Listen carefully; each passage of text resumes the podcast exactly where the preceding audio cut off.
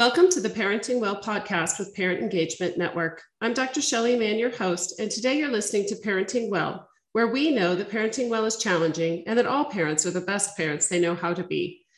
We firmly believe that the foundation for raising healthy, happy youth is for us as parents to fill our own well with useful, reliable, credible information, tools, and strategies. This leaves us more engaged, educated, and empowered to support our children in being strong, resourceful, confident, and resilient in the face of life's many challenges and adventures. So let's fill that well. Today's well source is Jenny Hecht. Jenny is a licensed clinical social worker and certified yoga teacher with over 20 years of experience working with middle and high school age youth and adults in a variety of settings. Her practice is grounded in strengthening distress tolerance skills through mindfulness practices and a supportive examination of the thought processes that limit an individual's potential. Her approach is relational and client centered with a focus on specific goals for each individual and working together in partnership toward those goals. She has a passion for supporting the social emotional needs of neurodivergent individuals and consulting with professionals who work with this population.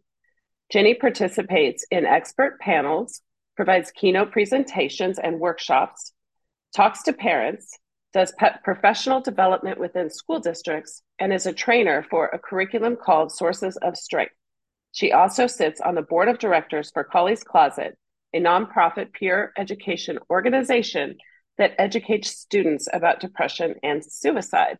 So, welcome, Jenny. Thank you. It's lovely to be here. So, um, I thought we could start with telling us a little bit about your work with youth and families. You've been doing this for a long time, and I've followed your career for a few years. What do you think it is that makes children feel safe and secure? Well, it's a, a very big question nowadays. Um, I think the feeling of being safe and secure largely comes from what is modeled by the caretakers in a young person's life. And historically, the feeling of safety and security has created a foundation for feeling safe and secure. So if my parents seem to feel safe and secure in the world and they provide for all my basic needs and I feel like, you know, they can keep me safe, great. But it's become abundantly apparent in the last several years that children are gaining a greater understanding that their parents are not the end all and be all and cannot necessarily guarantee their safety. And I think, particularly on top of COVID in our community, we had the Marshall Fire, which was really the thing that prompted me to create this presentation because I had a 14 year old client who said to me, when we moved to the Harper Lake area, my parents told me we live in the safest place possible. The fire department's right here, the police department's right here, and now we have no home.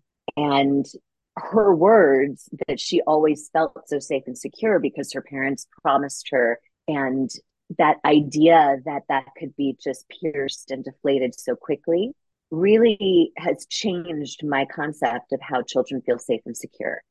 And now I believe it's more about transparency about parents admitting that they are also unsure and scared in moments of stress. Like when we were evacuating for the Marshall Fire, I remember coming out of my house and my daughter stopped in our parking lot and started crying. And I turned around and she said, Mom, what if we lose everything? And every fiber of my being as a parent wanted her to feel safe and secure in that moment and say, It's going to be fine. We're going to be okay.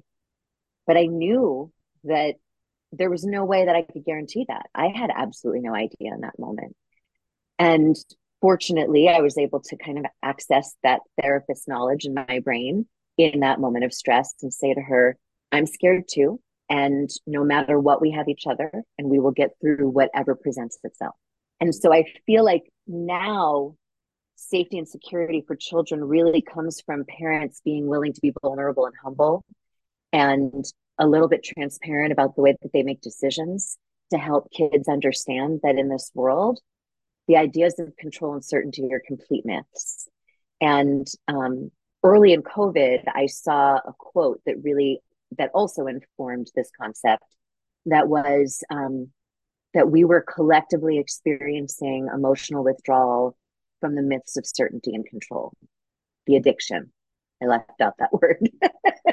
so we were experiencing yeah. emotional withdrawal to the addiction of the myths of certainty and control. And so I think the idea of what children, what helps children feel safe and secure has really changed a lot over my lifetime. When I was young, parents could just say, it's going to be fine. And for the most part, even though we never had certainty and control, the world was a different place. And now I think we really have to be honest with kids that it's more about probability than certainty. And it's also about coping ahead and making sure that you have support systems that you feel confident are going to be with you no matter what happens. Wow. Yeah. It's interesting you say that because when I read the title of your upcoming talk, as a developmentalist, I immediately went to how when we have young children, we really are in control of a lot of their behavior, not necessarily their behaviors, but what's available to them. And and we can pull things back if we don't want them to do things. As they get older, then we we inevitably have to face that our children are getting older, they're spending time with their friends and other people's families. You don't have as much control over their lives. But this is like a whole nother level. It feels like a layer of an onion to me that our kids are growing up at a time where they are faced with what's a normal growth and development and and blossoming of their thought processes, what they're able to understand. And then we let we add this layer of complexity of the depth of the things that they have to learn to understand. And um, certainly, I think that leaves parents feeling a little bit helpless and scared. Um, is that something that you feel like you see a lot? Is parents that are just struggling, not sure how to have these conversations with their kids about such big topics?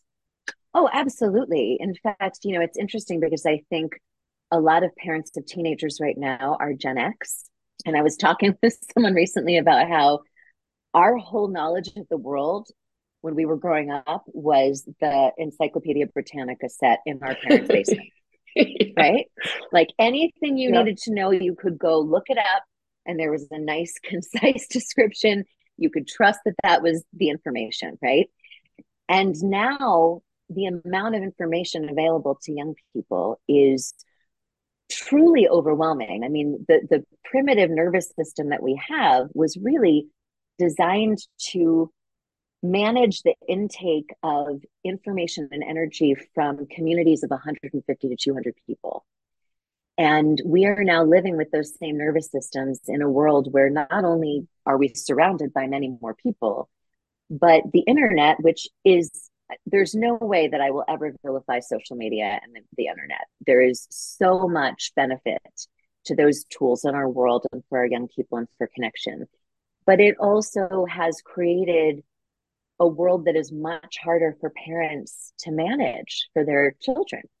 And, you know, I feel with a 17 year old daughter, um, the last several years, we've really had to lean into a lot of trust and belief in what the foundation that we've set with her and let her go out and experience the world and natural consequences so that she can develop the resiliency herself. I mean, that's how we develop resiliency is by going through hard things.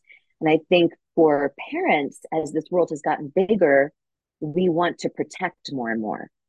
And when we protect, we are preventing our children from, from developing natural resiliency.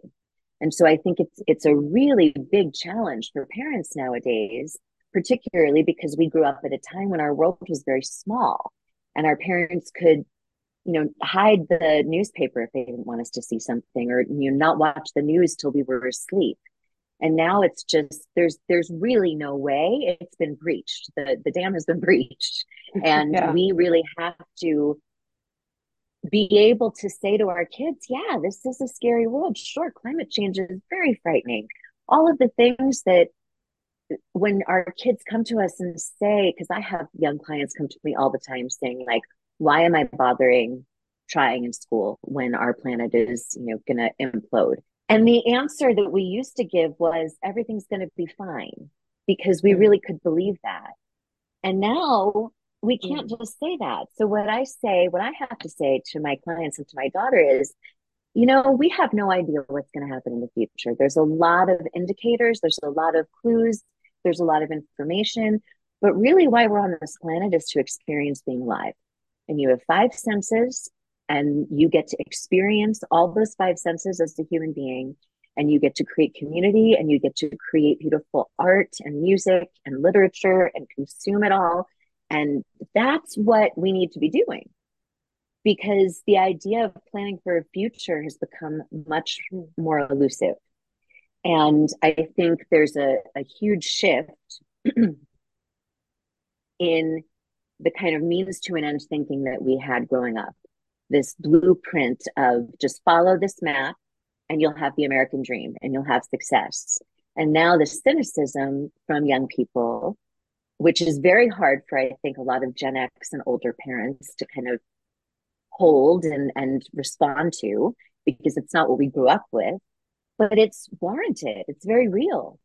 There's you know the horizon line looks very very blurry to them.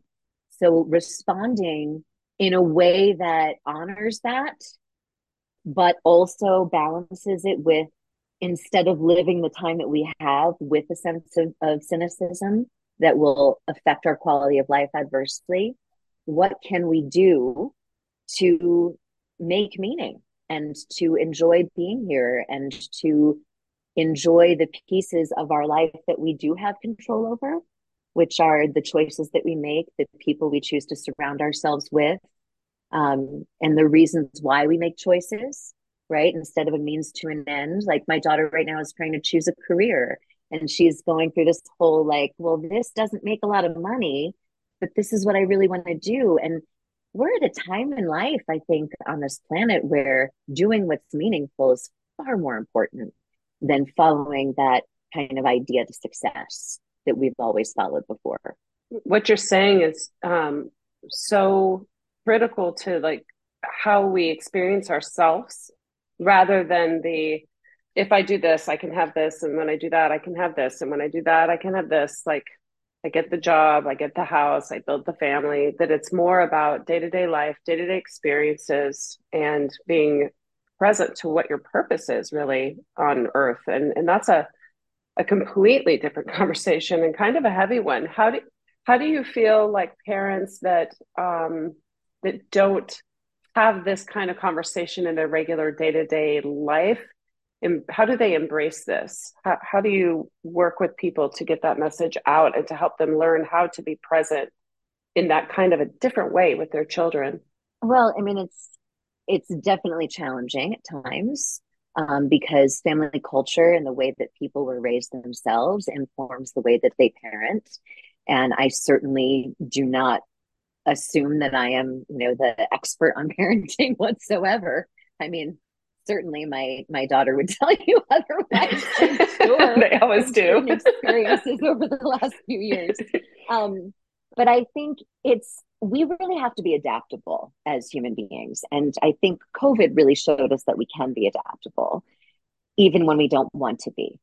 And I think the, the problem is that for generations, parents have felt a sense of satisfaction being able to assure their children a sense of security for their future, whether it was through intergenerational wealth or legacy in colleges or you know whatever it is. I think there's a, a desire as parents to hand down a sense of security to your child, and of course there are so many people who are not in a position to be able to do that and to really live in that day-to-day survival place. Um, and so our world has really, I feel like, become divided into people who have to survive day to day and people who don't, right? Because they have that foundation of intergenerational wealth. But what I'm noticing is that even with the financial security or you know the foundations that intergenerational wealth whatever it looks like can provide us everyone has the same uncertainty right everyone does you know the, the idea of like food insecurity that used to be a socioeconomic challenge is now, you know, with climate change, we don't know what's going to happen to crops. We don't know what, what our food system is going to look like. Everyone is starting to experience this feeling of insecurity about our future. So I think it's what I'm noticing is it's really shifting a lot of people's lenses that they're looking at the whole world and everyday experiences through. How I help people with that is I think parents get really scared nowadays because the narrative of all of the parenting lessons that have been presented to us over the years really does not work for a lot of what is presented to us now. Um, and I think the idea of, of ensuring your child that they're going to be okay is the perfect example, right? When they're little, they look to us when they fall. And if we say, oh my God, they cry, right? And if we say, oh, you're okay, they get up. But that doesn't work throughout the lifespan. And it doesn't work in adolescence now. And, and parents are being presented with questions that they don't know how to navigate. Like, why should I be doing my homework when the world is going to implode? And so they'll come to me and go, Can you get my kid to focus on what they need to focus on? And my answer is no, I, I don't have that capacity. But what I can do is try to help you figure out what your child needs to be talking about in order to feel heard and in order to feel like their nervous system can downshift enough to focus on the tasks they have to do on a daily basis because they're allowed to think about these bigger pictures. We can't just take that away and say, you're going to be fine, just focus on your homework because children know when they're being lied to. Hmm. And yeah. they no one wants to be lied to, right? And the dissonance between a parent's words and the energy that they're getting off is significant. In that moment when we were evacuating from the Marshall Fire, if I had turned to my daughter and said, We're going to be fine, and she could feel that in my body, I felt like anything but. How yeah. could she trust me? And how could her attachment then extend to other caregivers in her life that she is going to trust when they assure that she, her safety? So if we're able to say, I don't know what's going to happen. I, I don't know if I feel safe. I don't know if I can in, ensure that I can keep you safe, but I know that we are going to talk openly about our feelings and we're going to support each other through whatever presents itself. It's a completely different paradigm than what we grew up with.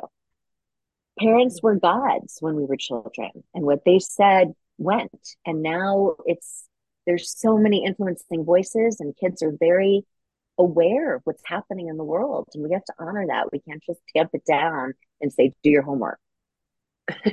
yeah, not the same right now. Yeah, there's so no, much of what no. you said.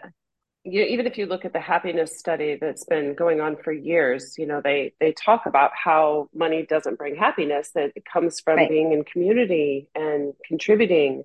Um, and so giving our kids those kind of opportunities to feel like they have meaning that they can they can participate in things that they contribute to and they make a difference in the world is something that I've read a lot about and I think it's it's embedded in what you were talking about that we need to yeah. find those ways that our kids can get their energy out doing things that have meaning to them. Absolutely. And even when they're small, like I remember when my daughter was very small um, and there was the earthquake in Haiti and you could text to a number to give to give money and she heard us talking about that. So she had a place cell phone and she was walking around the house one day and I said, What are you doing? And she said, I'm sending water to Haiti. And mm. she knew what was going on at a very young age. And it gave her, instead of protecting her from it, she was hearing about this even at that young age. And so we gave her the capacity to feel some sense of empowerment and purpose. And mm. that softened the edges of the fear that she was experiencing about something bad happening in the world. Um, and I think that's a big piece of it is we feel a very big sense of powerlessness right now because the problems that we're facing, not just in our society, but globally, feel so big and so overwhelming that we just want to kind of shut off and ignore it. And we can't. And I think when I, for example, when I speak to young people in high school about their future plans, I don't say, what do you want to do for a career? I say, what are some of the problems in the world that you're hoping to help solve? Because then they can think about how can I be of service? How can I contribute to this world? And often when I ask that question, they'll pause and go, huh, Nobody's asked me that before. And I think it's a very big paradigm shift for this generation. Mm. And that the idea of the purpose of our lives not being about necessarily the long game, but what can I do right now to enjoy today, to be of service today, to be in community today? We are all about our Google calendars, right? Years and years we can plan in our neat little boxes. And then something like COVID can happen and there it all goes. So instead of focusing on planning, and I have parents who come to me with small children already worried about college. I'm like, no, we have to narrow that lens and give these kids the experience and understanding that being in a human body is a gift and having five senses is a gift. And being in this world and being in community and being able to create and think and consider and problem solve those are the elements of being human that are important and that we need to focus on. And i think that provides a lot of my clients and i it seems to provide my daughter with a sense of ease because there's a lot less pressure for that long-term planning and a lot more focus on identifying what i feel now and figuring out what I need to address those feelings and being in community and not being afraid to ask for help. I think these are the things that are really the most important aspects of our life right now. Yeah. Wow. I love what you said about being a human as a gift. Like it just shifts everything to think about it from that perspective that you have this opportunity. I think that so much of what we're talking about, I feel like existed before all of this change like even the thing about being a perfect parent that you mentioned mm-hmm. earlier like of course you're not a perfect parent because none of us were perfect parents no one is a perfect parent but this just brings everything just really to light that you can't even spend time there right now that being a perfect parent isn't the goal that being teaching different coping skills teaching someone how to be socially emotionally aware and take care of themselves all of those things that we talk about, but now they just matter at a different level. That's what I hear mm-hmm. at least is that these aren't new conversations per se, but they're conversations that we are now talking about differently and have to pay more attention to. Absolutely. In fact, um, when I was doing my research for this presentation, one quote that I came upon from um, an article about helping kids feel calm said, You don't need to look for the answer to their anxiety. You are the answer. And mm. shortly after seeing that quote, um, I was listening to an interview with Michelle Obama. And she was talking about how when she was growing up, anytime that she would communicate with her mom about problems at school, socially or otherwise, um, her mom would say, Come home. We will always like you here. And she said it's a brilliant way of refusing to either try to change other people or the world to like your kid or make your kid feel safe or to change your kid to be more likable. Instead, it's just offering your very self as a safe, accepting, celebratory sanctuary from the mm-hmm. unpredictable, uncontrollable world. Right. And yeah. she said, you know, you have a place to come where people are glad to see you. They're happy to hear your voice. They're happy that you're alive. It didn't take away the pain, the fear, the hurts of the world but it gave me a safe place to land, to lick my wounds, to build up my courage, to go back out into the inevitable chaos. And what I love about that, Shelly, is that, um, you know, I have a lot of clients who will say to me, like, I come home from the end of my day, particularly, I had an adolescent female client say this to me and it blew my mind. She said, I walk the halls all day feeling stares from peers, feeling, you know, stares from adults, feeling like I have to mask, feeling like I have to hold all this stuff all day until I get home and can let down. And when I walk through the door, and the first thing that is said to me is, You need to empty the dishwasher, or why didn't you do your homework? I saw on Infinite Campus you have a missing assignment. It's jarring. What we need to provide for our children is a sanctuary at home. Does that mean they shouldn't have chores and responsibilities? Absolutely not. But when yeah. they get home, for example, can we just create a container for their letdown, for them to either tell us about their day or not if they don't want to, and to let them have buffer and a space to transition from being out in a world that is so full of of, of very stimulating energy. And before we say hey now you're part of this system in this community and you have responsibilities. And i think that was really eye-opening for me. And i came home that day and i said to my daughter do you feel this way? And she started crying. And she said mm-hmm. yes i do. When i come home and you remind me of my chores I feel like I don't have a moment to exhale. So, as parents, really now, I think providing our children with a safe place to land and knowing that we don't need to do anything but be there to see them, to hear them, and to hold space. We don't have to offer advice. In fact, that's often not really welcomed. Um, we don't have to. We don't have to do anything but say, I hear you. It's hard. And I'm here. That's it. Yeah. It's profound. Yeah, it's beautiful.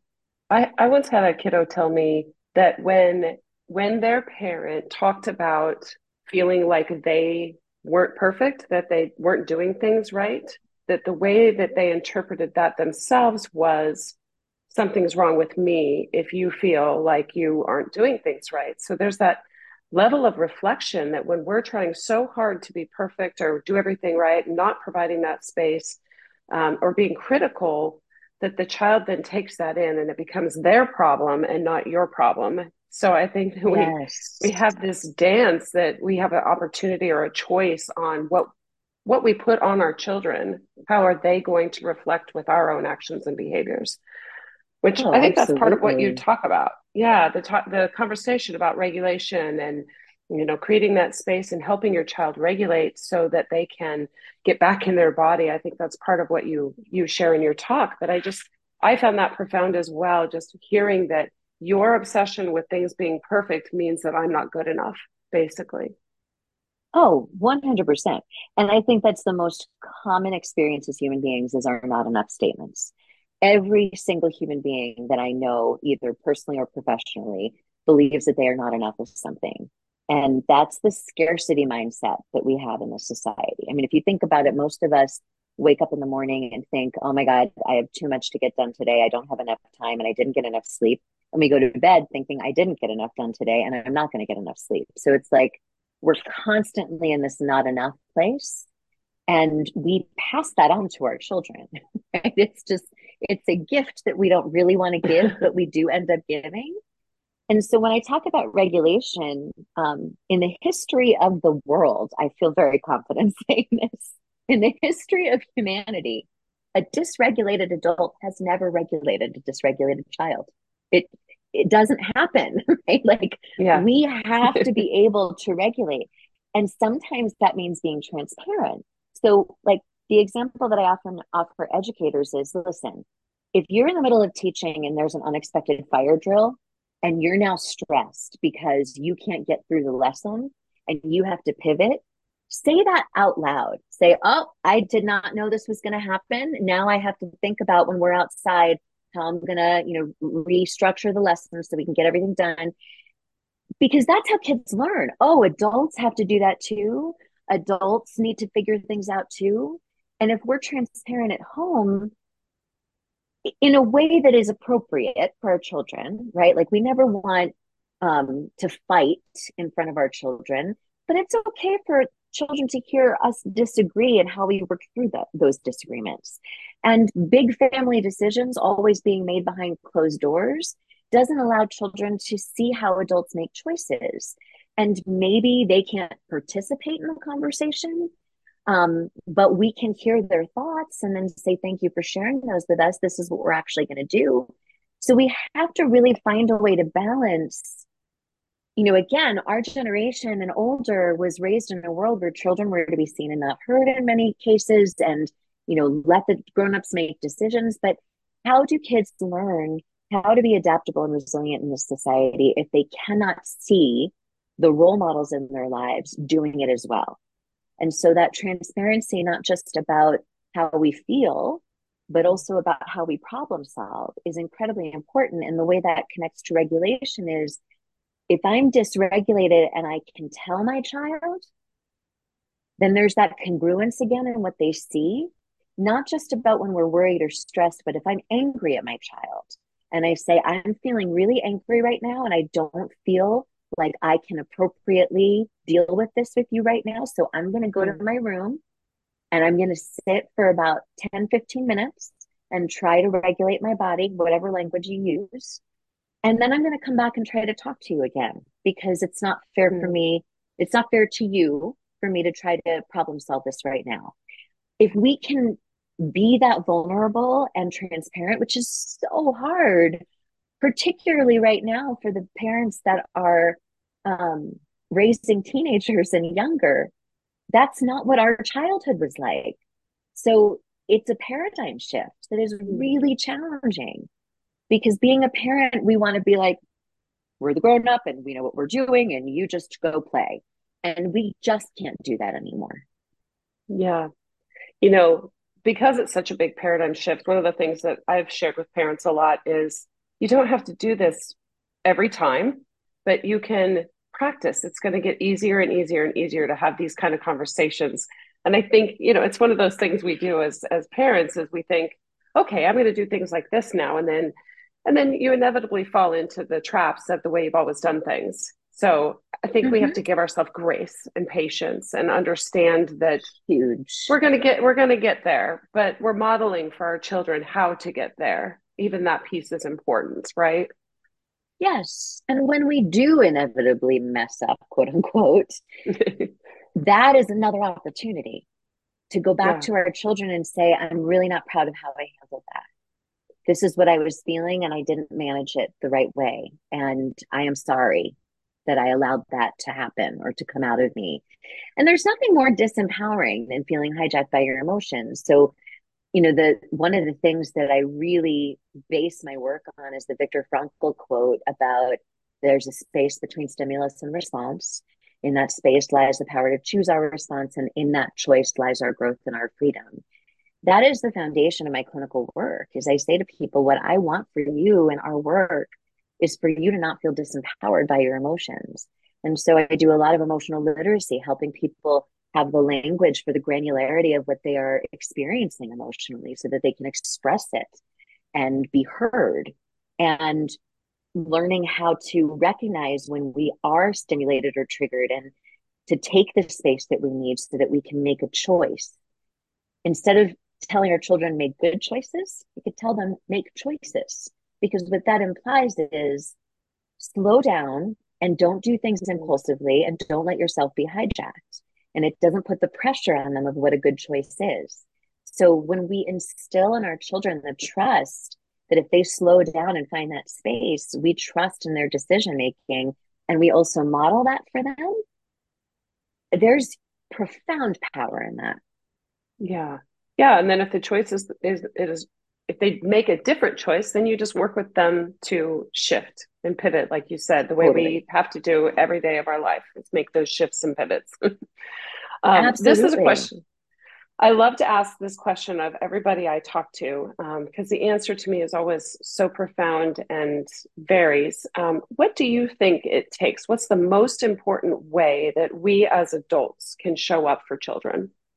I think the first thing that comes to mind is treat them like human beings.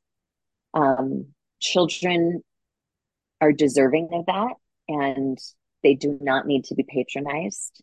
Um, I have had a lot of clients say to me, I hate when adults make their voices high and tilt their heads and go, oh, Hi, how are you doing?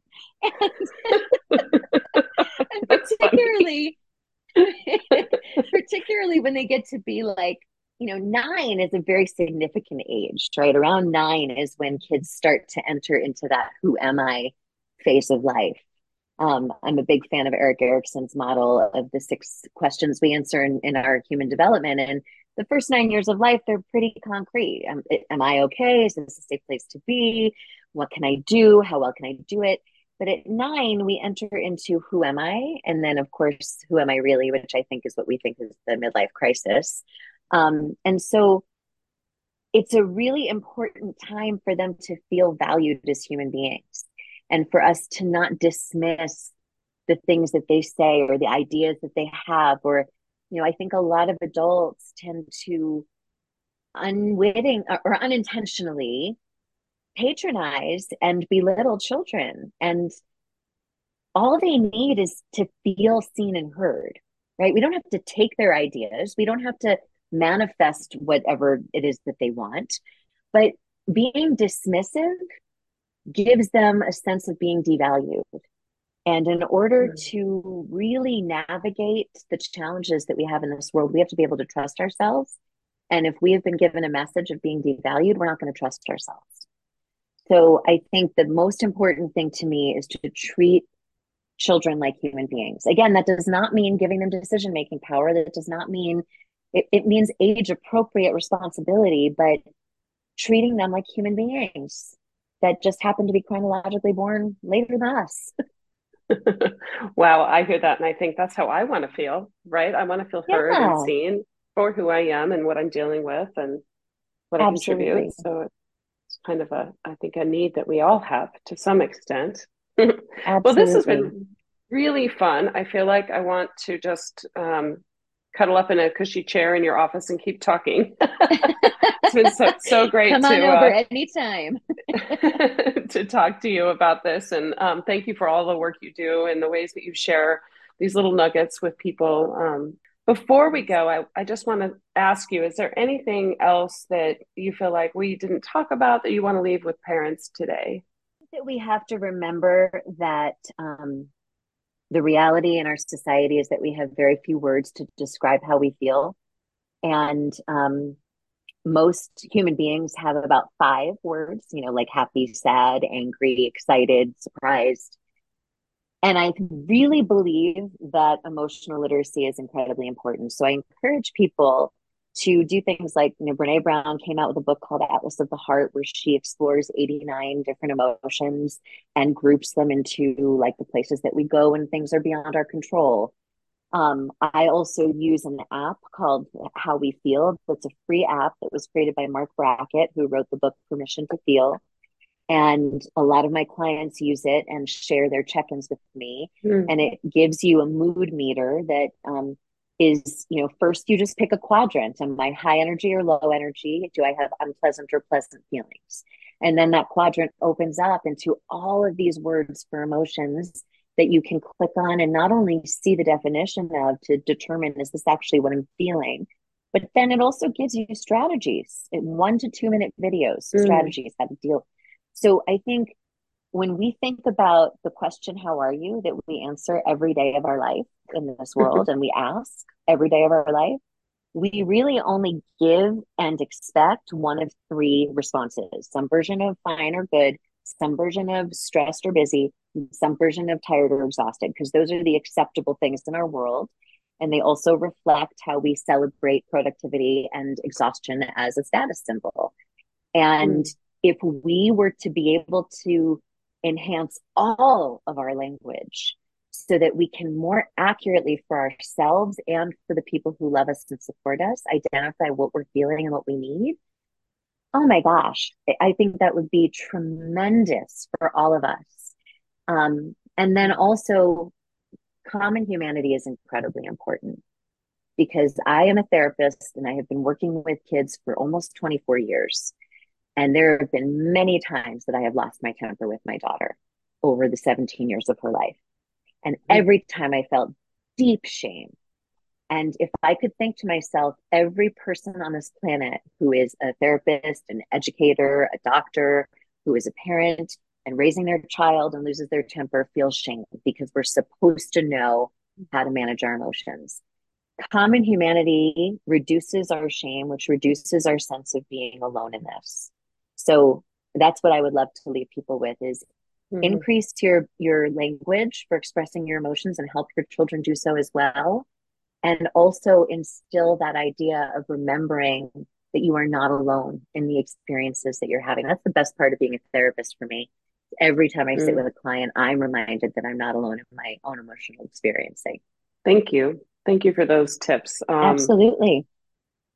how can people get a hold of you? What's the best way to reach you the best way to reach me is my website, which is jennyhecht.com, J E N N Y H E H E C H T. Oh my gosh, I just forgot how to spell my last name. J E N N Y H E C H T dot com. And on there is my phone number, and you can send me an email through that. I also Wonderful. have a Facebook page, Still Rising, and I do a weekly live stream on Wednesday nights on that Facebook page. Awesome. That's excellent. I will be sure to include all of that information in the show notes for people to be able to to find you and reach out and get involved. Perfect. Well, thank you. Thank you. Thank you again for being here. I can't wait to share this with parents and educators and professionals who work with youth and families. Before we go, I'd like to give a shout out to one of our biggest sponsors, uh, Premier Members Credit Union, for their generous support. And please go check out what's going on with PEN. You can go to our website at www.penbv.org. And if you were inspired by today's conversation and the work we do at PEN, there's always options to either become a donor, make a one time donation, get involved in service.